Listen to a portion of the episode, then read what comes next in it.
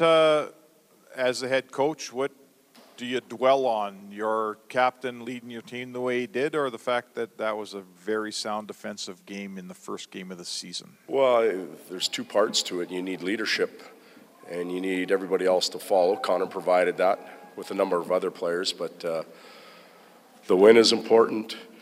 The way we won, the ability to defend, not give up a lot, was. Uh, was important for us. When we started last year, I thought we were outscoring our mistakes. Tonight we didn't make very many of them. We need, didn't need to do that.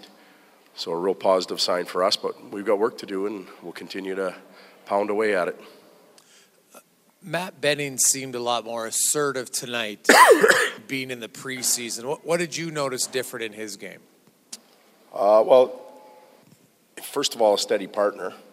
You know, in exhibition season, you're going with different guys, uh, guys from the minor leagues, maybe even guys from junior. And, um, you know, he's getting used to playing with Kris Russell now. And I thought he was very, as you said, aggressive. He, he made smart, hard plays. He skated through people and through pucks and um, moved it when he had to. So it was a good night for him. Todd, just on uh, on Connor's night, if you can, um, just on that second goal, uh, the the breakaway speed and the way he knows how and when to use it, and maybe just talk about how that can separate him. Yeah, you guys keep asking me these questions. Like, I know you want answers, but he just—it's what he does. He he doesn't go from first to second to third to fourth gear. He just goes from first to fourth, and he's gone. And um, you know, he was fresh they, I believe they had their fourth line or pieces of the fourth line on the ice, so he was able to take advantage of that as well. But certainly outskated him. And what was impressive about that goal was the puck rolled all the way down the ice. He was still able to, to, to knock it down when he needed to and then put it in a, in a little hole. So, um, hell of a night by him, but um, more importantly, uh, good night by everybody around him. Uh, sorry, Todd. I, I, was going to say, could he possibly be faster than he was last year? um, well, Connor has to improve. Why not get faster? Um, you know, he'll tell you that he's he wants to get better. He strives every day to get better. He is. Uh, he works on his individual skills. He works on his fitness. He takes care of himself away from the rink, but he also studies the game. Um, you know, there's a guy that just walked into our uh, our office that wore 99, and he's got a uh, uh, a magic memory. He can tell you about plays that happened years and years ago, who was on the ice and how it happened.